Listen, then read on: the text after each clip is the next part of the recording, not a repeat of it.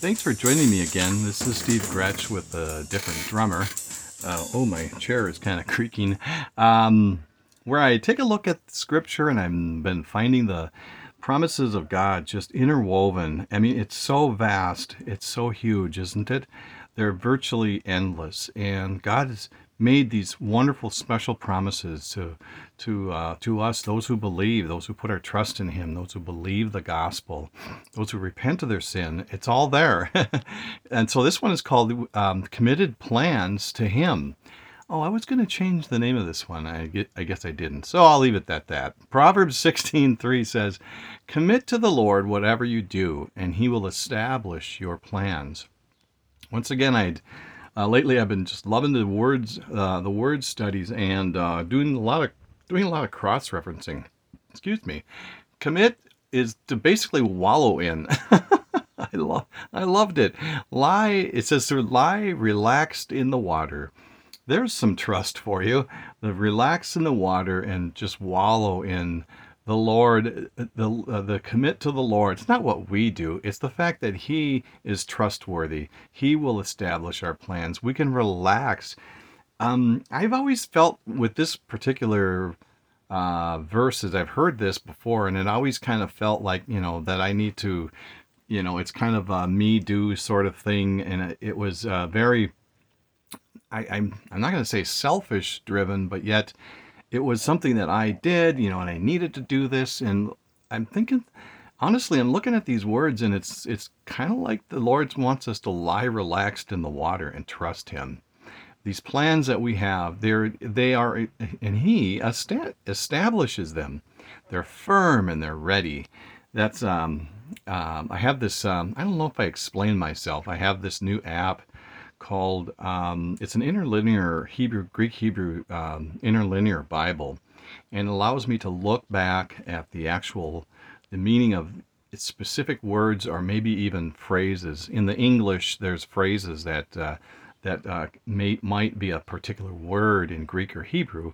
And so I just love it. I was using the Logos software for so long and I got kicked out of it for some reason. I'm not sure what happened. But, anyways, that's my source.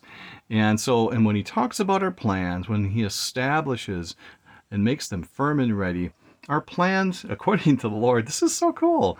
It's they are our curious work. The Lord knows that, you know, we maybe we're curiously planning something. I don't know what it is. I, I love that. I love curiosity. Isn't it fun? And so, um, but, you know, I, I know that along the way there's going to be trouble.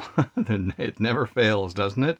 In, uh, in Job 5 7 through 8 says, the, Yet man is born to trouble as surely as sparks fly upward. But if I were you, I would appeal to God. I would lay my cause before him. Job, you know, and I think that may have been one of Job's uh, friends. Uh, weren't such great friends, but anyways, you know, just like sparks are fly upward, which they do. I love campfires; they're fun, aren't they?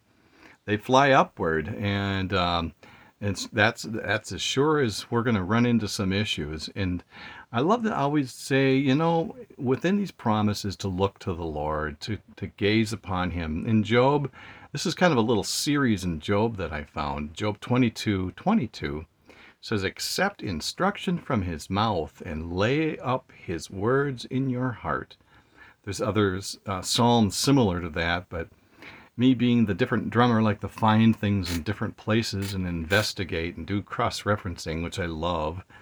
And so we also find in Job 22 25 through 26, it says, Then the Almighty will be your gold the choicest silver for you. Surely then you will find delight in the Almighty and will lift up your face to God. Wonderful, wonderful things, you know, talking about the Lord. He will be our goal. He is he is uh, his word is delightful and and we can we can accept instruction from him and he will he will take our curious work let us wallow in it and he will establish it firm and ready and so in Job 22 28, it says, What you decide on will be done, and light will shine on your ways. I think, you know, there, we need to be careful with those kinds of things. Um, But our, um, I believe that the the person that is committed to the Lord delights in the Lord. I think the Lord just kind of he he molds us into something other than worldly worldly plans. I think that our plans change and we become more heavenly and eternal focused. So um, that's um, you know I guess that's my two cents in there. We'll uh, and so I love this in Psalm. It says he we will not be off course. 55:22 says, "Cast your cares on the Lord, and he, will sustain you. He will never let the righteous be shaken."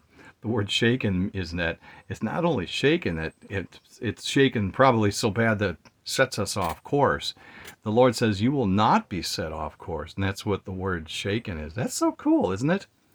Okay, so and then I I, obvi- I thought of the Proverbs three, five, and six. It's the three things that uh, that we can do. We trust in the Lord with all your heart.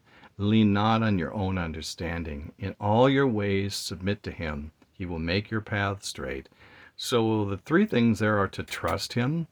And I've said in earlier podcasts, we it's basically about His if you were to take the percentage, oh, it's 50 50, my 50% trust on my part and 50% God. I don't I don't like to assign a percentage to something like that, but I, I honestly believe that the greater attraction here is that the Lord is capable and able to fulfill his promises. And so we trust in that, that he is able, that he is willing and able. And so we trust and we lean. We lean on Him.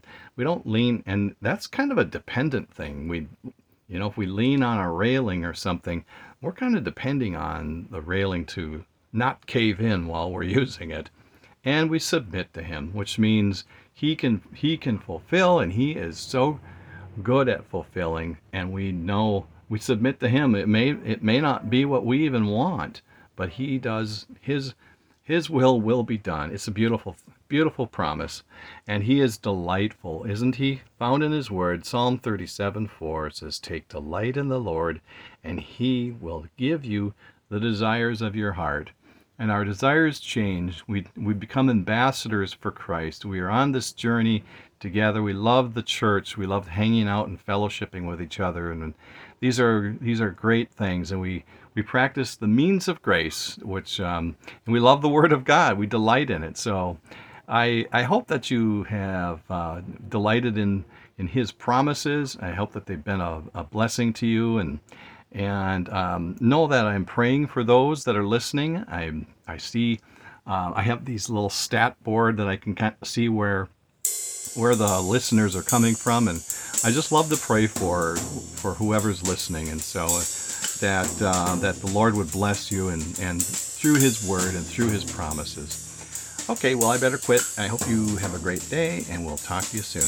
Take care.